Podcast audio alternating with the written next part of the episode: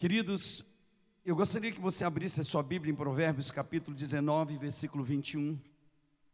E nós estamos nesse mês de abril, dentro desta série, o amanhecer de um novo dia, proclamando, profetizando, chamando a existência debaixo desse dessa direção profética e dessa palavra liberada sobre nós. E o interessante é que a palavra profética, quando ela, ela é liberada, ela é liberada para um futuro falando no passado. Deus é o único que pode falar do futuro como se já tivesse acontecido. Por quê? Porque Ele criou a eternidade. Guarde uma coisa: Deus não vive na eternidade. Deus criou a eternidade e na eternidade Ele criou o tempo. Então Ele é Senhor de todas as coisas. Ele tem tudo nas Suas mãos. E como ele cria a eternidade e na eternidade ele cria o tempo, então para ele não há essa dimensão. E a cada momento que Deus abre no nosso tempo, no tempo em que nós vivemos, porque a terra que nós vivemos foi criada no tempo e não na eternidade. Ela foi criada no tempo. E no nosso tempo Deus abre portas chamadas kairos ou oportunidades de Deus para nós. Para quê? Para que nós entremos no ilimitado, para que nós mergulhemos no milagre, para que nós possamos viver esta dimensão do sobrenatural de Deus. E quando nós estávamos virando o ano de 2020 para 2021, Deus nos deu uma palavra para esse mês de abril, de que esse começaria um tempo de céus abertos. E a palavra é tão tremenda porque ele diz: o céu sem nuvens, um dia claro, um amanhecer de um novo tempo, depois de um tempo tão difícil, porque Deus, quando Ele fala da Sua palavra, Ele não fala apenas para nos agradar, mas para cumprir o seu propósito. E se você lembra, quando nós entramos março, o Senhor disse: tempos muito difíceis virão. E não foi por acaso. Vivemos um mês de muitos desafios, de muitas perdas, muitas enfermidades, mas muitos milagres, porque ele disse: Mas sobre o meu povo eu vou colocar a minha mão e não vou deixar um peso vir sobre suas vidas. Quantos aqui foram poupados, guardados? Dê um aplauso bem forte ao Messias. Por quê? Porque Deus tem falado conosco. E nós passamos o mês de março chamando à existência essa vida de santificação, mergulhar em Deus, clamar no Senhor. Mas quando a gente vira para esse tempo, ainda muitos enxugando os olhos nas suas lágrimas, o Senhor diz: Eu vou restaurar a sorte do meu povo. E quando o Senhor restaura a nossa sorte, ficamos como quem sonha. Então são tempos de nós agora enxugarmos as nossas lágrimas e olharmos para o alto e como diz Davi, quando olho para os montes, de onde me virá o socorro? O meu socorro vem do Senhor, que criou os céus e a terra. A palavra El Shaddai significa o Deus, esta não é uma palavra hebraica, é uma palavra cadiana, e ela significa o Deus da montanha mais alta. O Deus da montanha mais alta. Também traduzido como o Todo-Poderoso. Por que da montanha mais alta? Porque ele está no mais alto dos mais altos montes. A Bíblia diz que nos céus tem uma montanha mais alta aonde o Senhor habita. Então ele é o Deus da montanha mais alta. Se tem um lugar alto, ele está no lugar mais alto. Se tem um lugar mais alto, ele está mais alto. Esse é o nosso Deus, o El Shaddai. Mas também essa palavra, quando é traduzida para o hebraico, a palavra Shad é peito. E significa que esse Deus todo-poderoso, ele é um pai que nos amamenta com seios como se fosse de uma mãe, e Ele nos cuida, nos guarda. Esse é o nosso Deus, a quem nós podemos buscar o socorro. De onde me virá o socorro? O meu socorro vem do Todo-Poderoso, o Deus da montanha mais alta, mas que me coloca nos braços e me amamenta e me guarda nos momentos mais difíceis. Então a gente entra nesse tempo de abril chamando a existência, fazendo com que a palavra profética ela se torne real. E como nós fazemos isso? velando pela palavra. Nós não podemos virar as costas para a palavra do Senhor. Nós não podemos tratar a palavra de Deus de qualquer jeito, porque a palavra dele é um destino, é um caminho. Essa palavra ela é capaz de nos encontrar. É interessante, queridos, que quando o homem caiu, o homem pecou, e a Bíblia diz que ele se desconectou de Deus, ele foi destituído da glória de Deus, ele perdeu a vida no espírito. A primeira revelação de Deus para o homem foi a palavra falada: Adão, aonde estás? A palavra encontrou o homem escondido. Não foi Deus que se escondeu do homem, foi o homem que se escondeu de Deus. O pecado nos esconde, o pecado nos coloca nos lugares mais, mais estranhos possíveis. Mas a palavra de Deus liberou a sua palavra e foram salvos. Adão, aonde estás? Adão nunca tinha ouvido a voz de Deus.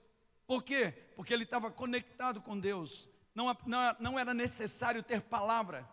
A palavra foi necessária para encontrar o homem, porque a palavra é o próprio Senhor Jesus. Essa palavra que vem e nos encontra e nos acha aonde nós estivermos. E hoje, essa palavra vai encontrar você aonde você estiver e ela vai gerar fé no seu coração. Por quê? Porque a fé vem pelo ouvir e o ouvir da palavra de Deus. Diga comigo, a palavra de Deus ela vai me tirar desse esconderijo, do medo, ela vai me tirar desses buracos, ela vai me tirar desses lockdowns que nós mesmos fazemos em nós mesmos. Não, não bastam os lockdowns que os próprios governos já fazem, nós fazemos um na nossa própria alma. E vamos nos fechando, e vamos nos amedrontando, e vamos perdendo a confiança. Mas eu quero lhes dar hoje a palavra falada e revelada, o próprio Senhor Jesus ele tem vindo aqui para nos encontrar, porque há um destino e nós vamos chegar a esse destino. Posso ouvir um amém? Aonde está Macéia? Macéia, aonde você está? Aonde você está, Alain? Eu ouvi tua voz. Porque eu percebi que tu estava chegando e eu tive medo. O medo nos esconde. O medo, ele nos esconde. O medo nos coloca nos, nos buracos.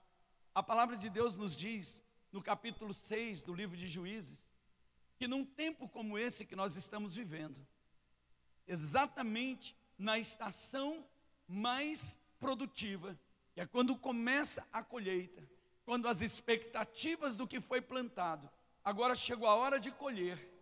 A Bíblia diz que o povo estava escondido em cavernas. Por que o povo estava escondido em cavernas na hora da colheita? Porque o inimigo estava chegando. O ladrão da colheita estava vindo. E o ladrão da colheita, ele não vem de qualquer jeito. Ele vem com todo o seu poder. Ele vem com toda a sua autoridade. Então, deixa eu lhe dar uma palavra nesta noite. Nós estamos vivendo uma dualidade muito grande nessa temporada. Porque na mesma, no mesmo momento que nós estamos vivendo, a maior expectativa da nossa colheita nós temos a maior guerra de todas elas, que é expulsar de vez o ladrão da nossa colheita, que ano após ano leva aquilo que é nosso. E hoje eu quero declarar em nome de Jesus: nenhum ladrão vai levar aquilo que Deus entregou para cada um de nós. Se você crê nisso, dê um aplauso bem forte ao Messias. Amém? Então veja que existe essa diversidade. Se de um lado temos uma promessa, estamos vendo tudo acontecendo, do outro lado, tem um ladrão que já está acostumado, todos os anos, frustrar seus sonhos, todos os anos, frustrar suas expectativas, todos os anos, fazer com que você chegue nessa época, comece a sofrer perdas, até que você se levante de novo, lá pelo meio do ano para frente, começa a ter de novo aquela expectativa de que as coisas vão mudar, e na hora de você colocar as mãos, vem o ladrão.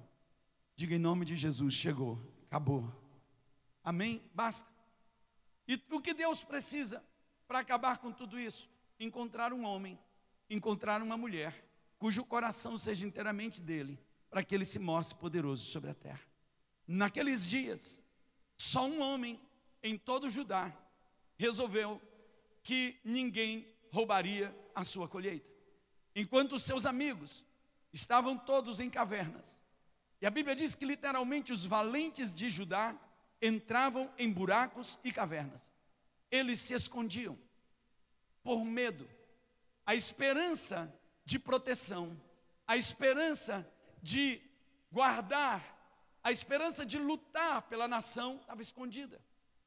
Estava amedrontada, porque os midianitas vinham como formigas, como eles, eles vinham enchendo a terra, e eles vinham com seus camelos. Os amalequitas, povos acostumados a trabalhar de assaltos naquelas regiões do Negev, se aproveitavam. Ladrões de ovelhas, ladrões de crianças, eles entravam juntos. E tudo quanto era coisa ruim que estava ali por trás, se juntava também.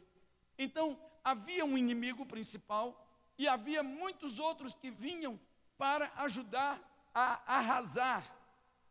E se nós formos olhar sobre a ótica espiritual, são quatro níveis de gafanhotos: aquele que vem cortando, o que vem migrando, o que vem devorando e o que vem destruindo. Então é um processo. E ele precisa ser barrado. O choro não vai barrar esse processo. A reclamação não vai barrar esse processo.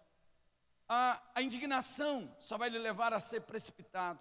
Porque toda indignação é a mãe da precipitação. Escute isso: corações indignados estão a um passo de se precipitarem.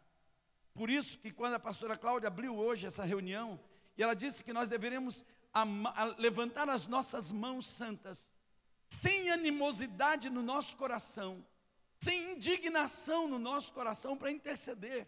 Por quê? Porque a indignação é a mãe da precipitação. E muitos homens e mulheres de Deus estão precipitando, estão se perdendo no momento mais oportuno da nossa vida. E esse é o tempo de nós assumirmos o nosso destino profético. E o tema dessa palavra nesta noite é: assuma o seu destino profético. Diga, eu vou assumir o meu destino. Diga, eu tenho um destino. E o meu destino profético eu vou assumir. Sabe por quê? Nós não somos sobreviventes. Pastor Mota, nós não somos sobreviventes. Nós somos parte de um plano perfeito, muito perfeito. Nós não somos obras do acaso. Nós não estamos vivos porque o, o anjo da morte não conseguiu tropeçar em nós. Não, há uma marca nas nossas vidas. Deixa eu lhe dizer, há uma marca na sua vida, há uma marca na vida sua, por quê? Porque nós fazemos parte de um propósito. E o que faz a minha vida ser abreviada é quando eu perco o propósito da minha existência. Gente que perdeu o propósito, perdeu a razão de viver. E a gente percebe na Bíblia muita gente que morreu precocemente, quando poderia ter vivido muito mais. A gente olha para um próprio rei Saul, que poderia ter sido um homem com dinastias e dinastias, mas por perder o propósito, perdeu a vida. E aí nós poderíamos enumerar um monte de gente, mas eu também tenho uma galeria, lá em Hebreus capítulo 11, de homens que assumiram o seu propósito profético e nada pôde lhes deter. Se você olhar lá, o final do capítulo 11 diz: eles extinguiram o poder do fogo, fecharam a boca dos leões, eles passaram por cima das águas, cruzaram desertos, enfrentaram exércitos. Todo nível de situação eles, eles venceram, porque a vida deles estava dentro de um propósito muito maior do que a própria existência deles. E a nossa vida está debaixo de um propósito. E por esse propósito, nós vamos assumir o nosso destino. E chegou a hora, diga: chegou a minha hora, chegou a minha vez e ninguém vai roubar a minha colheita, a nossa colheita. Em nome de Jesus. Gideão ele foi para o lagar. E ele foi malhar o trigo no lagar. Quem era ele? Uma, biesrita, filho de, da, das tribos de Manassés. Quem eram esses? A menor tribo, a tribo do esquecimento, a menor família de Manassés. E ele, o menor da sua família, o menor do menor do menor do menor. Um homem sem relevância, mas que assume a sua chamada profética. Você pode ser alguém que não tenha relevância nenhuma para as pessoas, mas quando você assume a sua chamada profética, Deus vai mudar essa situação, porque tudo o que ele precisa é alguém cujo coração seja inteiramente dele, para que ele se mostre poderoso sobre a terra. O Senhor é contigo, homem valente. O Senhor é contigo, homem valente. Cadê ele? Você mesmo. Por que, que eu sou valente? Porque você decidiu que essa temporada, essa estação, ninguém vai levar o que é seu. Então, deixa eu lhe dizer, Gideão, era tudo que eu precisava. Porque a partir de hoje você não vai salvar mais só a sua colheita, você vai salvar a sua, da sua família, da família da sua família, de toda a nação e vai mudar toda uma história. E eu vou te levantar como uma referência para mudar a história de Judá. Chegou a vez, porque um homem ouviu a voz de Deus. Chegou aqui aqueles que ouviram a voz do Senhor. Porque se você chegou, tem um propósito profético para você romper, para você quebrar. E a Bíblia diz em Provérbios 19, 21, muitos são os planos do coração do homem, mas o que prevalece é o propósito. Vamos falar juntos? O propósito. Diga, planos vem do coração, propósito vem de Deus. Muitos são os planos do coração do homem, mas o propósito, o que prevalece é o propósito do Senhor. O melhor não é ter muitos sonhos, mas descobrir qual deles vem do Senhor. O melhor não é ter muitos sonhos. A gente sempre prega sobre sonhar tudo, seja um sonhador. Mas muito mais do que ser um sonhador, é você descobrir qual desses sonhos vem do Senhor. É aquilo que Deus está instigando no seu coração. É aquilo que Ele está plantando como uma semente. A palavra profética é uma semente para o nosso futuro. É uma semente que define uma colheita tremenda. Deus não se compromete com o meu ideal e nem com o seu. Deus se compromete com o propósito que Ele já estabeleceu. A nossa vida, ela não é um acidente. O apóstolo Paulo escrevendo aos Efésios, ele fala sobre três bênçãos que nós temos e que elas vêm como fruto da graça. A primeira bênção é a bênção da eleição. Nós fomos eleitos nele antes da fundação do mundo. Ou seja, Deus já havia me conhecido no corpo de Cristo. A gente precisa entender esse mistério do corpo, porque o mistério do corpo que ficou oculto por séculos, de principados, potestades e anjos, era Jesus. O corpo que foi revelado há dois mil anos estava escondido, foi sacrificado, foi oferecido como holocausto na fundação. E antes da fundação do mundo, eu já estava nele, você já estava nele, e Deus me conheceu nele e me elegeu nele. Então eu fui eleito. A primeira grande bênção da minha vida é que a minha vida não é um acidente, a minha vida é um plano bem estabelecido, muito antes da minha, do meu nascimento. Quando Deus fala com Jeremias, ele diz: Jeremias, antes de você ser um embrião no útero da sua mãe, eu já te conhecia. A gente só conhece com quem a gente se relaciona. É como se Deus estivesse dizendo, Moisés, eu já me relacionava com você. E antes que você nascesse, eu já havia determinado que você seria um profeta. Então eu tenho um propósito que vai além dos seus planos. E o meu propósito é o melhor. Porque para cumprir o propósito é que você nasceu. Eu vou repetir: para cumprir o propósito eterno é que nós nascemos. E quando é que nós vamos encontrar a verdadeira felicidade? Quando nós entramos no propósito para o qual eu nasci.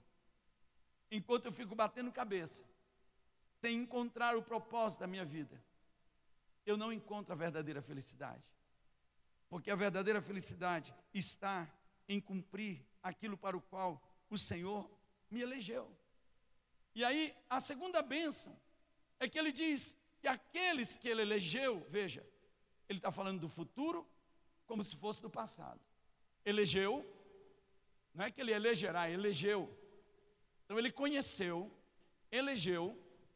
Então a eleição é a primeira grande bênção. Eu sou eleito de Deus. Amém? Ninguém elege quem você não conhece. A segunda bênção é a bênção da predestinação.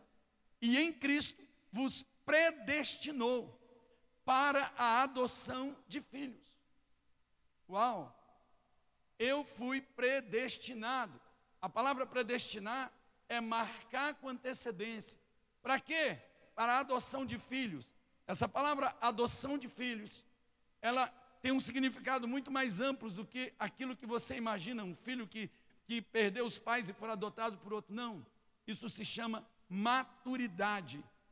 Essa, essa palavra adoção de filho Filho adotado dentro desse contexto é o filho maduro, é um filho eleito, um filho maduro, um filho pronto para assumir as suas responsabilidades. Deixa eu lhe dar uma palavra nesta noite. Deus lhe marcou com antecedência para lhe dar autoridade de filho, para exercer autoridade de filho, não para viver como um filhinho qualquer, vivendo como se fosse um escravo dependente de todos, mas para que você pudesse exercer autoridade nesta geração. E é por isso que ele lhe deu um anel de autoridade. Ele lhe deu umas sandálias para pisar na cabeça de serpentes e escorpiões. Ele colocou umas vestes novas em você. Ele colocou um cetro nas suas mãos e uma coroa na sua cabeça. E ele disse: Esse é o meu filho amado. Nele eu me comprazo. E que filho é esse? A igreja. O corpo, não o indivíduo. O corpo no corpo, nós temos muito poder. No corpo, nós podemos muitas coisas. Sabe por que muitos crentes estão falhando? Porque estão tentando viver uma vida individual. Tudo tem a ver com Jesus. Deus só olha para mim em Jesus. Ele não olha para mim individualmente, ele olha para mim em Jesus. Tudo tem a ver com Jesus. Fora de Jesus, nós não somos nada. E nós só somos alguém quando nós estamos no corpo. E a gente precisa entender isso. E a terceira grande bênção é a bênção da glorificação. Ele me glorificou. Da mesma forma que Jesus foi glorificado, nós também seremos glorificados e nos uniremos com Ele, tendo uma cabeça e um corpo. E na verdade, na Nova Jerusalém, na plenitude dos tempos, não são duas pessoas que vão viver, mas uma só carne, uma cabeça e um corpo. E aí você vai entender o que é o casamento, segundo aquilo que está escrito lá em Efésios, no capítulo 5, quando Paulo diz: Mas eu me refiro a Cristo e à igreja, quando os dois se tornam verdadeiramente um, e aí não tem para ninguém. A terra será cheia da glória, do conhecimento da glória de Deus, como as águas cobrem todo o mar. Posso ouvir um amém? Isso tudo é nosso. E nós precisamos entender nós precisamos amadurecer. A igreja precisa amadurecer porque ela foi marcada para amadurecer. A igreja não, não pode mais ficar só tomando leitinho. Nós não podemos vir aqui ministrar para você apenas a palavra que vai trazer um alívio para você. Porque não está em tempo de você tomar um alívio e quando você estiver morrendo, volte. Que é isso que está hoje em dia. Né? toma aqui esse melhoral quando você estiver sem ar, quase morrendo, você volta. A gente vai te botar num tubo. Se você sobreviver, ok. Chega! Chega! Espiritualmente, muita gente dá assim. Vem no culto de domingo, toma um, um anador, toma um, um buscopan. E quando você, se você durante a semana estiver morrendo, procura a gente. Se der para escapar, ok. Se não der, vai morrer. Chega! Nós precisamos crescer, nós precisamos amadurecer, nós precisamos vencer o pecado, nós precisamos vencer o mundo, nós precisamos vencer a carne, nós precisamos vencer o diabo e triunfar em Cristo Jesus e fazer uma nova história. Hoje de manhã eu conversava aqui com os irmãos e eu dizia para eles: Muitos profetas do caos estão plantando no coração de muitos o que foi plantado na igreja de Jerusalém, que foi o pior caos para aquela igreja. Porque a igreja de Jerusalém, quando a gente olha em Atos, que eles vendiam tudo e levavam tudo aos pés dos apóstolos para viver tudo em comum, parece uma coisa linda, mas não tem direção de Deus para eles para aquilo. Sabe por que eles fizeram aquilo? Porque eles tinham certeza que Jesus ia voltar naqueles dias, porque alguém botou na cabeça deles que Jesus ia voltar naqueles dias. Se Jesus vai voltar naqueles dias, para que, que eu vou ter propriedade? Para que, que eu vou ter alguma coisa? Eu vou vender tudo, vamos viver juntos, esperar Jesus voltar. Sabe o que houve? Mais ou menos pelo ano 70, 80. Paulo teve que socorrer aquela igreja empobrecida, frustrada, e muitos perdendo a fé, porque Jesus não voltou. Venderam tudo, não tinham mais nada, chegou fome e estavam acabados. Por quê? Porque agiram como crianças e não como filhos maduros, amadurecidos. E tem muita gente nesses dias se preparando para o final, quando Deus diz: Eu tenho um avivamento para o tempo do fim, queridos. Eu tenho um avivamento. Sabe que final vai ser? Quem perder relevância vai acabar. Aquele que perde relevância, para que ficar vivo? Não tem um propósito, não entra no propósito. Então, cuidado com o que você ouve. Todo ano, todo dia, a gente, alguém está na internet dizendo dia 30 vai morrer todo mundo, dia 20 vai morrer todo mundo, dia não sei o quê. E as pessoas agem mais por medo do que por fé e convicção. Isso é criancice. E é por isso que Deus nos deu uma igreja apostólica. Porque a igreja apostólica não é a igreja que tem apóstolo. Igreja apostólica é uma igreja que tem uma mentalidade, e você precisa desenvolver uma mentalidade apostólica. Essa mentalidade que faz com que nós não sejamos mais como crianças, agitada de um lado para o outro, que vai na internet, a, a, pega uma palavra bonita e vai para o outro lado, recebe direção e não está nem aí.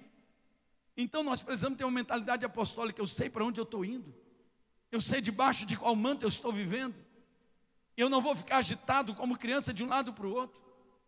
Eu vejo isso porque eu tenho um filho de sete anos e a gente mora num condomínio cheio de crianças. Uma hora eles estão brincando de uma coisa, quando eu, a gente vai entrar para brincar com eles, eles já querem brincar de outra coisa. Porque crianças são assim, agitadas. Mas em nome de Jesus eu quero declarar: esta igreja está amadurecendo, porque ela foi predestinada para adoção de filhos. Quantos dizem amém? Diga glória a Deus, Senhor. Amadurece minha vida. A minha oração nesses dias é: Senhor, eu quero amadurecer. Eu quero. Eu quero ser relevante. E se a minha vida tem relevância para o Senhor nesses dias, então, meu Deus, eu quero viver a plenitude disso. Se o meu propósito acabou, eu estou pronto.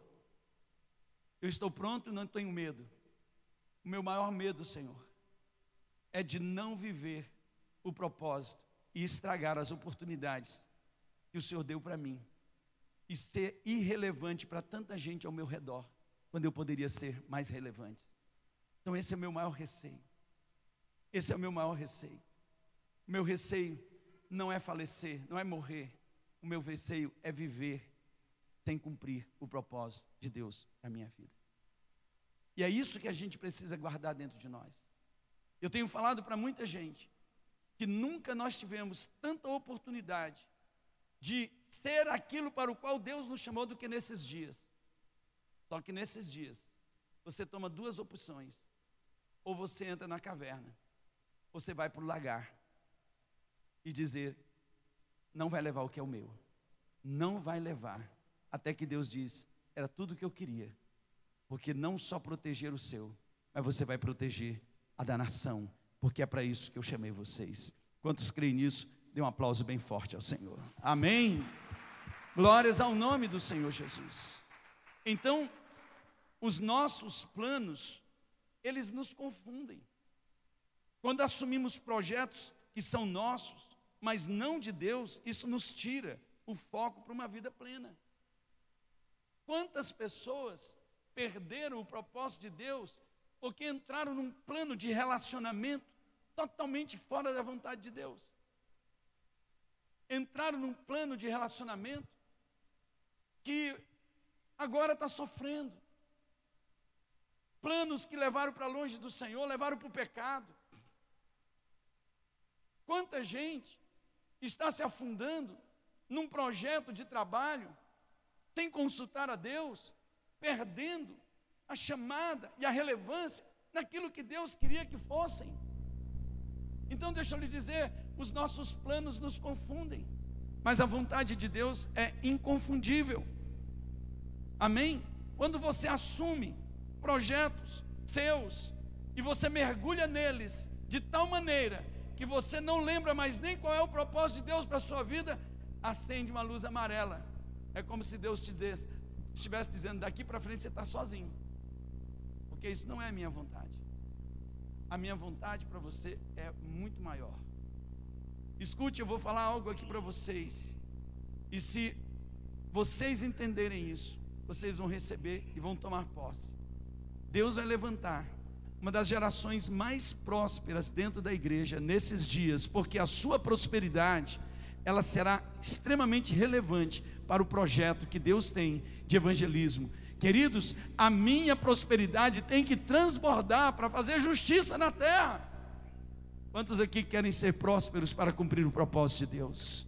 Diga, eu vou ser o homem mais próspero dessa terra para cumprir o propósito de Deus. Não é mais ficar ali tirando no suor. Deus vai fazer isso. Mas a Bíblia diz que o filho imaturo não põe a mão na herança, só o filho maduro. O imaturo, ele vive como se fosse um escravo na casa da promessa. Então eu quero dar uma palavra hoje que todo nível de imaturidade vai cair na vida dessa igreja. E nós vamos ver um dos maiores projetos de avivamento e de expansão do reino, de missões vindo através das riquezas que Deus vai colocar nas suas mãos. Só os que creem digam glória a Deus. Não é desejo, é propósito. É propósito. Amém? Os sonhos de Deus, eles não podem ser vividos com pequenas ambições. Apocalipse capítulo 21, versículo 5 diz: Aquele que está sentado no trono afirmou: Eis que faço novas todas as coisas. Aleluia. Eis que faço, eis que trago um novo amanhecer. Quantos creem nisso? Eu faço novas todas as coisas. E acrescentou: escreve isto, pois estas palavras são verdadeiras. Diga comigo, verdadeiras e dignas de confiança. Então escreva o que eu estou lhe falando nesta noite. Anota aí na contracapa da sua Bíblia. Anota no lugar mais visível onde você sempre vai olhar. Escreva, porque eu não vim aqui pregar aquilo que eu desejo, mas aquilo que Deus está direcionando. Escreva, porque essas palavras são dignas e verdadeiras, dignas de todas confiança porque Deus está dizendo: Eu estou fazendo novas todas as coisas na vida de vocês, todas as coisas, todas as coisas, todas as coisas na vida de vocês. E declaro-me ainda: tudo está realizado. Tudo está realizado. Eu sou o Alfa, eu sou o Ômega, eu sou o princípio e o fim. A todos quanto tiverem sede, lhes darei de beber graciosamente da fonte da água da vida.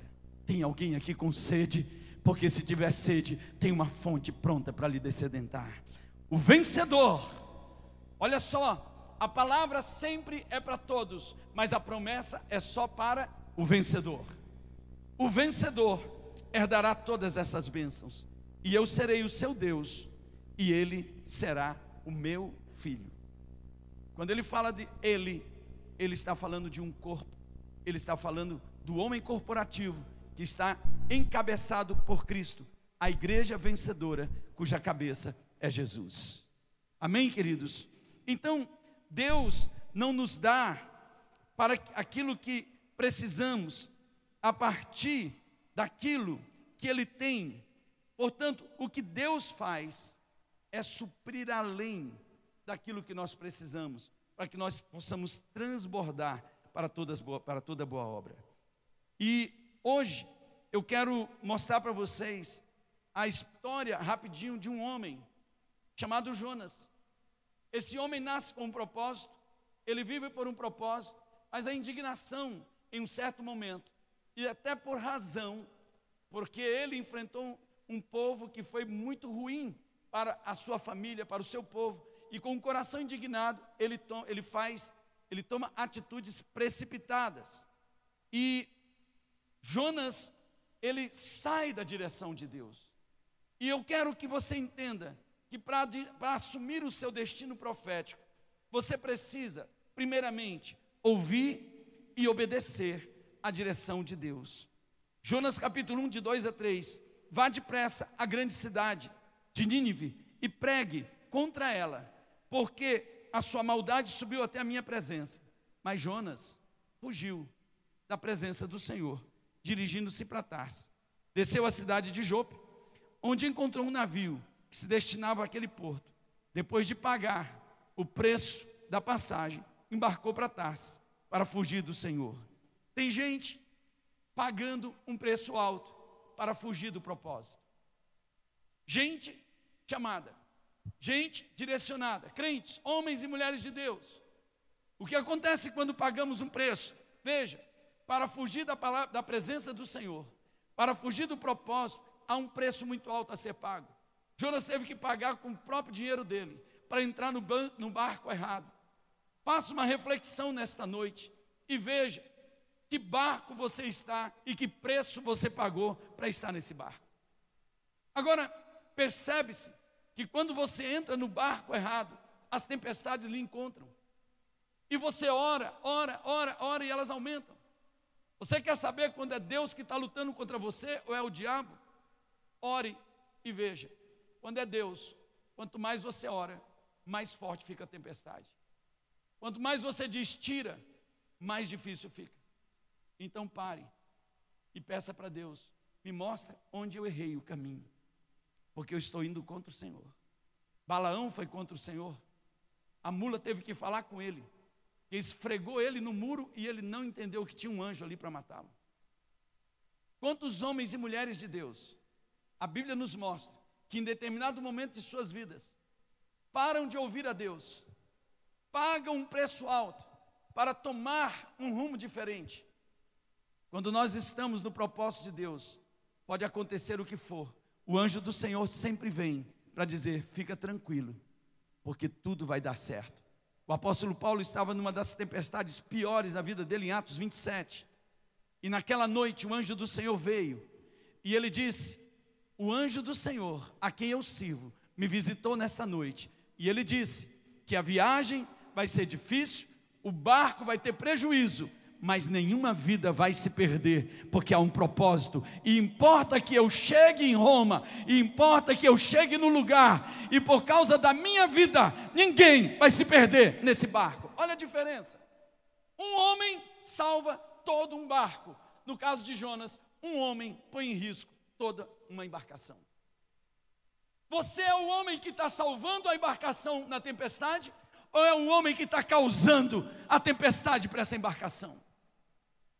A gente precisa começar a entender isso. Porque às vezes a tempestade da nossa casa somos nós que estamos causando, a tempestade na nossa empresa somos nós que estamos causando, a tempestade nos ambientes onde nós estamos somos nós que estamos causando. Por quê? Porque estamos fora do propósito de Deus. E você ora, você jejua, você grita, você se indigna e a tempestade vai ficando cada vez pior. Você joga fora um monte de coisa e a tempestade vai ficando pior. Apóstolo, como se resolve isso? Reconhecendo. Eu entrei no barco errado. Porque eu não queria ir para o lugar que Deus me mandou. Reconhecendo. Eu estou na embarcação errada. Porque quando nós estamos na embarcação, na embarcação certa, a tempestade vem, mas a nossa vida é usada para trazer paz. A nossa vida é usada para trazer paz. A tempestade chegou no caso de Paulo em Atos 27, por uma escolha do capitão, não de Paulo. Porque Paulo havia dito para eles: não vamos sair daqui agora, porque nós estamos entrando no tempo, num tempo de grandes tempestades, porque é a época de Yom Kippur, é a época que começa o, o outono, os ventos começam a mudar. E ele diz: a viagem vai ser muito difícil, mas o capitão ele diz: Eu sou o capitão, eu decido. Então, muitas vezes, você está no lugar certo, indo para o propósito certo, mas alguém está dando as direções. Fica tranquilo, porque por causa da sua vida, Deus vai poupar todos e vai trazer um grande livramento. Mas eu estou no propósito, eu estou no propósito. Paulo sabia de propósito, porque quando ele foi diante do rei Agripa. Um pouco antes, no capítulo 25, 26, o rei Agripa começa a falar com ele. E o interessante é que ali você percebe que a autoridade não tem nada a ver com posição, mas tem a ver com renúncia. Guarde isso. Autoridade não tem nada a ver com posição, mas renúncia. O rei que estava na posição de rei não era autoridade sobre Paulo. Paulo era a autoridade, porque o rei começa a dar oportunidade para Paulo.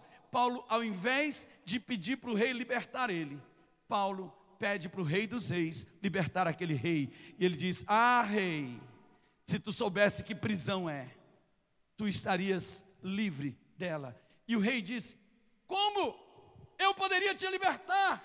Não, rei, porque eu não sou prisioneiro teu. Eu sou prisioneiro de Cristo Jesus e eu vou estar aonde Ele quer que eu esteja. Olha que coisa tremenda.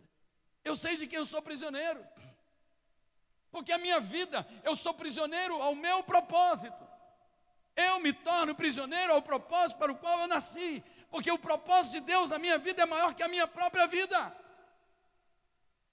E quando nós temos essa convicção, nada nos abala. Eu não fico vivendo de oportunidades, porque, queridos, você imagina que alguém poderia dizer: Meu Deus, que oportunidade você está tendo, Paulo. O rei Agripa veio falar com você, isso só pode ser de Deus. Paulo diz: Eu não vivo de oportunidades, eu vivo pelo propósito eterno de Deus na minha vida. Cuidado, porque algumas oportunidades elas são as estratégias do diabo para lhe tirar do propósito. E às vezes você até celebra como se fosse uma bênção, porque algumas dessas oportunidades vêm ao encontro do desejo da sua alma e não do propósito plantado por Deus no seu coração. Pai, nos liberta em nome de Jesus, porque nós queremos alcançar a nossa vocação profética. Nós queremos chegar, Senhor Deus, no nosso destino profético nós queremos chegar e que nós possamos ouvir e obedecer à direção de Deus. Eu quero ouvir, mas eu também quero obedecer à direção profética de Deus. Essa é a diferença de você estar no barco do propósito e o barco fora do propósito. Quando os discípulos entraram no barco do propósito, Jesus disse: A gente vai se encontrar do outro lado. E a tempestade chegou. E quando a tempestade chegou, e eles achavam que iam morrer, Jesus vem andando por sobre as águas. Eles se assustam, porque nunca esperavam que aquele que fez o propósito vem caminhando sobre os problemas e não no meio dos problemas para trazer libertação para as nossas vidas. Aquele que fez o propósito, ele não virá sofrendo junto com você, ele virá sobre todas as coisas porque Ele é o Senhor, é o Deus da montanha mais alta, e Ele está acima de todas as coisas. E quando Ele chega, Ele não fala de baixo para cima, Ele fala de cima para baixo. Vento, fica quieto, emudece, mar, acalma. Quem é esse? Que até o vento e o mar lhe obedecem? É o Senhor dos Senhores, é aquele que te elegeu, aquele que te predestinou e aquele que te glorificou, é aquele que plantou a eternidade em você e em mim para cumprir o propósito eterno aqui nessa terra. Amém, queridos? Vamos assumir. Como é que nós vamos viver o novo amanhecer? Vivendo do mesmo jeito. Como vamos viver o novo amanhecer? Com a, com a velha vida da mente envelhecida. Envelhecida pelos medos, envelhecidas pelos desejos carnais, envelhecidas pelas corrupções do mundo envelhecidas por todas as, as investidas malignas de Satanás, que vêm oferecer para você os pratos de lentilhas, as pedras transformadas em pães, para conspirar contra a sua fé, para tirar você da confiança, porque sem fé é impossível agradar a Deus. Nós precisamos ter uma mente renovada, uma mente totalmente renovada. Deus, para renovar Jonas, ele colocou Jonas num casulo. E esse casulo foi muito apertado. E Deus não tem nenhum problema de colocar a gente nos casulos para nos renovar. Porque melhor estar no casulo apertado e voltar para o propósito do que nos passos largos viver perdidos e sem relevância nenhuma. Deus deu um sonho para Paula, e hoje de manhã ela contou aqui. E é profético, Paula, porque tem a ver com o que nós estamos pregando. E nesse sonho, ela via a igreja, mas não aqui, num campo muito grande, e uma multidão de pessoas, e lá na frente um clarão. E ela disse que quando acordou, ela pediu para o esposo dela, Rogério, marcar o horário, 3 e 12 da manhã. Você sabe que nesse período é um período de intensa guerra espiritual. Mas 13 e 12 é como se Deus estivesse dizendo: ao meu governo nesse sonho. E ela disse que nesse sonho ela via um campo muito grande e uma luz. E ela ouvia como se fosse a minha voz dizendo para todos, porque no meio tinha um caminho, um caminho como se fosse um caminho de pedras, e do lado aparentemente grama. E ela ouvia como se fosse a minha voz dizendo: siga pelo caminho, não saiam do caminho. E um monte de gente vinha pelo caminho, mas infelizmente uma grande multidão saía do caminho, e quando pisava do lado, aquilo que parecia ser um terreno gramado era um abismo, ia caindo gente. E a voz gritava: Não saiam do caminho, caminhem na direção, caminhem na direção. Você está entendendo o que Deus está falando? E ela dizia: Apóstolo, aquele caminho era estreito, não era um caminho fácil. E é verdade, o caminho do propósito é estreito. O caminho do propósito só faz ele aqueles que estão determinados, aqueles que sabem, aqueles que conhecem, aqueles que têm certeza, aqueles que vivem por convicção. O apóstolo Paulo diz: Eu estou entregando a minha vida agora como libação. Sabe quando ele fala isso, Samuel? Quando ele está sendo levado para ser morto. Ele não manda uma carta para o imperador pedindo clemência. Ele diz: Eu estou sendo oferecido como libação. O que, que ele está dizendo? Eu não estou sendo morto por ninguém. Eu estou sendo oferecido como oferta para o meu Deus. Porque eu acabei a carreira, eu guardei a fé. E agora a coroa da justiça me aguarda. E não só a mim, mas a todos quantos amam a vinda do Senhor Jesus. A gente precisa ter isso em mente. A gente precisa guardar isso no nosso coração para assumir o seu destino. Reconheça aonde você errou. Sabe, queridos, o texto diz que depois de muita tempestade, e eles lançando sorte para ver quem, quem é que tinha feito algo errado, Jonas disse: Fui eu. Eles disseram: Como? Fui eu. Não foram vocês, fui eu. E a única forma desse, desse barco não afundar é que eu seja jogado no mar. Agora deixa eu lhes dar uma palavra. Aqueles homens temeram jogar Jonas no mar, porque eles não queriam ser cúmplices da morte de um homem. Jonas disseram, disse para eles: Vocês não estão me jogando. Eu estou indo para onde eu preciso, saindo do barco errado. Só me ajudem a sair desse barco. Que quando nós nos arrependemos, nós não botamos culpa em ninguém. Quando nós nos arrependemos, nós olhamos para nós mesmos. Quando nós nos arrependemos, e arrepender é virar as costas para o destino errado e voltar para o destino certo. Naquele momento, Jonas estava dizendo: Eu estou virando as costas para o meu desejo, para a minha vontade, e vou me colocar nas mãos do Senhor. Jonas disse: Me lança no mar. Que mar era aquele? Jonas era um profeta. Jonas era um homem de Deus. Jonas sabia que o mesmo Deus que estava trazendo toda aquela situação estava atento a tudo. E quando ele se, se jogasse daquele barco, ele ia cair nas mãos do Deus vivo. Ele ia cair nas mãos do Deus vivo. E o que Deus fez? A palavra de Deus diz que eles jogaram Jonas ao mar. E o mar, que estava enfurecido, se aqueceu, se, se aquietou. E um grande peixe devorou Jonas. E Jonas passou três dias e três noites num encontro com Deus, num lugar parecido com aquele que você fez lá em Manaus, Mota. que não tinha nenhum conforto. Mota chegou no encontro lá, ele falou: Puxa, camada, tem até galinheiro aqui, tem uma granja. E aí ele descobriu que a granja era o lugar onde eles iam ficar três dias e três noites. Então, os nossos encontros mais fortes são aqueles que não nos dão conforto, mas nos dão libertação. Não nos trazem conforto, mas nos trazem libertação. E Jonas estava no lugar mais desconfortável, Zé Marcelo. Não tinha café da manhã, não tinha almoço, não tinha jantar, não tinha serviço de quarto.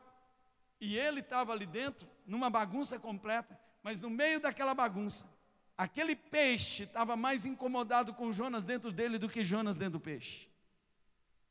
E ali Jonas ora ao Senhor. Talvez você esteja dentro da barriga de algum peixe, em algum casulo, e ao invés de se debater, ore ao Senhor. E Jonas disse: Na minha angústia, eu clamei ao Senhor. Lá na profundeza maior, aquele lugar mais terrível. Porque agora o que você precisa entender que para assumir o seu destino profético você precisa respeitar o processo de Deus. Em que processo você está hoje? Qual é o processo que você está hoje? O salmista no Salmo 46 ele diz: Aquietai-vos e sabei que eu sou Deus, não é isso, pastor Enier? Aquietai-vos e sabei que eu sou Deus. Sou exaltado entre as nações. O Deus dos exércitos está conosco. O Deus de Jacó é o nosso refúgio. Eu ponho termo à guerra até os confins da terra. Eu quebro o carro. Eu queimo os carros no fogo, quebro a lança, despedaço o arco e a flecha. O Senhor dos exércitos está conosco.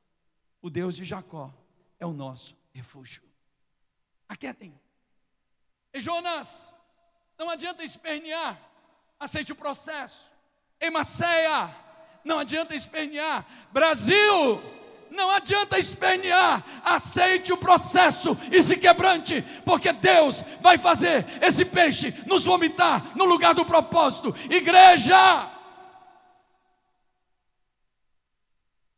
Sabe, queridos, se vocês me perguntarem, apóstolo, o senhor estava ansioso para voltar a culto presencial? Não!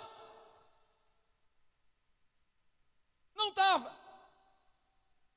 Eu estou ansioso pelo avivamento. Eu estou ansioso pela mudança. Eu estou ansioso pelo quebrantamento. Eu estou ansioso para o levantar de um povo posicionado, cheio do Espírito Santo, cheio da glória de Deus. Não, não estou. Ontem, conversando lá no, no conselho de pastores, não havia essa ansiedade dentro de mim. Porque eu sei que não é a porta de um templo aberto que faz uma igreja, mas é a mudança no coração de um povo, que pode fazer desse povo uma igreja, mesmo separado fisicamente, mas unido no espírito em Cristo Jesus. Sei que nós podemos ser uma igreja muito mais relevante nas casas, do que nos templos. Mas, queridos, podemos estar com as casas cheias e os templos cheios e sermos irrelevantes se estivermos fora do propósito. Então, quem é que está colocando a gente na barriga desse peixe? Quem é que não está permitindo que a, o vento se acalme, mesmo com tanta oração? Tem um Deus dizendo, igreja, você pegou o barco errado e pagou o preço por isso. Mas eu vou trazer vocês de volta. Vocês já perceberam quantos irmãos em Cristo morreram? Quantos líderes, pastores têm morrido? Ei. Você já viu quanto clamor tem sido feito? E mesmo assim, a tempestade não tem acalmado? Porque tem coisas que clamor não resolve. O que resolve é arrependimento, quebrantamento. Porque se o meu povo, que se chama pelo meu nome, se humilhar, orar e me buscar, e se converter dos seus maus caminhos, então eu ouvirei dos céus, perdoarei os seus pecados e vou sarar e curar a sua terra. É isso. Olha Jonas. Agora Jonas, ele está dentro do peixe, o casulo que Deus preparou. Da mesma forma que a palavra de Deus é esse casulo que transforma essa lagarta em borboleta. Mas foi ali de dentro. E posso dizer para vocês que está chegando nesses dias, de dentro desse casulo, chamado pandemia, lockdown, toda essa confusão, está começando a surgir uma oração que está vindo lá do abismo e está chegando no trono de Deus. E sabe que oração que é essa? Da minha angústia eu clamei ao Senhor. Ah, Deus Todo-Poderoso. Meu Deus, revolvendo aqui nesse lugar, Jonas disse: em meu desespero, Jonas 2,2, eu clamei ao Senhor e ele me respondeu. E do ventre da morte gritei por socorro, e ouviste o meu clamor. Sabe, queridos, é tempo de reiniciar, é tempo de começar novamente. O arrependimento é o primeiro passo para um novo tempo. O arrependimento é o que faz com que nós reconheçamos que precisamos da ajuda de Deus. Convide-o a fazer parte da sua vida hoje. Parece esquisito falar isso com um profeta. Não é verdade? É porque muitas vezes nós temos muito mais uma, uma, uma relação religiosa do que uma, uma relação de presença. Há muita gente na igreja lutando para ser salvo, vivendo uma vida desgraçada, porque recebeu Jesus como Senhor e Salvador e acha que vai perder a salvação. Como se Deus fosse incapaz de manter aquilo que é dele. Jesus disse: Tudo aquilo que o Pai me deu, ninguém vai tirar da minha mão. Não tem nada a ver com você. Mas tem algumas coisas que tem a ver com você. Então pare de lutar por aquilo que não tem nada a ver com você e comece a lutar por aquilo que tem a ver com você, porque a sua santificação tem a ver com você. A sua santificação tem a ver com você. A sua obediência tem a ver com você. O seu, a sua entrega. Sabe, queridos, nós precisamos entender que nós encontramos o arrependimento quando nós olhamos para Deus. Creia que tem algo que supera as suas expectativas, coisas sobrenaturais que o Pai preparou para a sua vida. A resposta da sua aflição está em Deus. A resposta da nossa aflição está em Deus. Se você errou até aqui, então é tempo de reiniciar. É tempo de dar um reboot. A gente sempre brinca, né, que esses, esses aparelhos de celular começa a dar problema, a gente diz, reinicia. Parece um milagre, né? Você reinicia ele, volta tudo no, no, no lugar. Tem hora que o meu celular, ele, eu, eu, eu, faço uma coisa com ele, ele faz outra. Ele começa a fazer tudo errado. É igual o crente, que Deus aperta ele num lugar, ele vai para o outro. Aí Deus diz, tem que dar um reiniciar, vamos dar um reboot. Queridos, hoje é uma noite de dar um reboot na nossa vida. Posso ouvir um amém, queridos? Dá um reiniciar você vai ver que vai ficar tudo no lugar. Tudo no lugar. E o que é esse reiniciar? Arrependimento. Para assumir o seu destino finalmente. Não desista das promessas de Deus. E o Senhor deu ordem ao peixe, e ele vomitou Jonas em terra firme. Nem que seja vomitado, mas que você e eu cheguemos ao propósito profético que Deus tem para nossas vidas. Jonas poderia ir a Nínive de barco, mas teve que ir de peixe.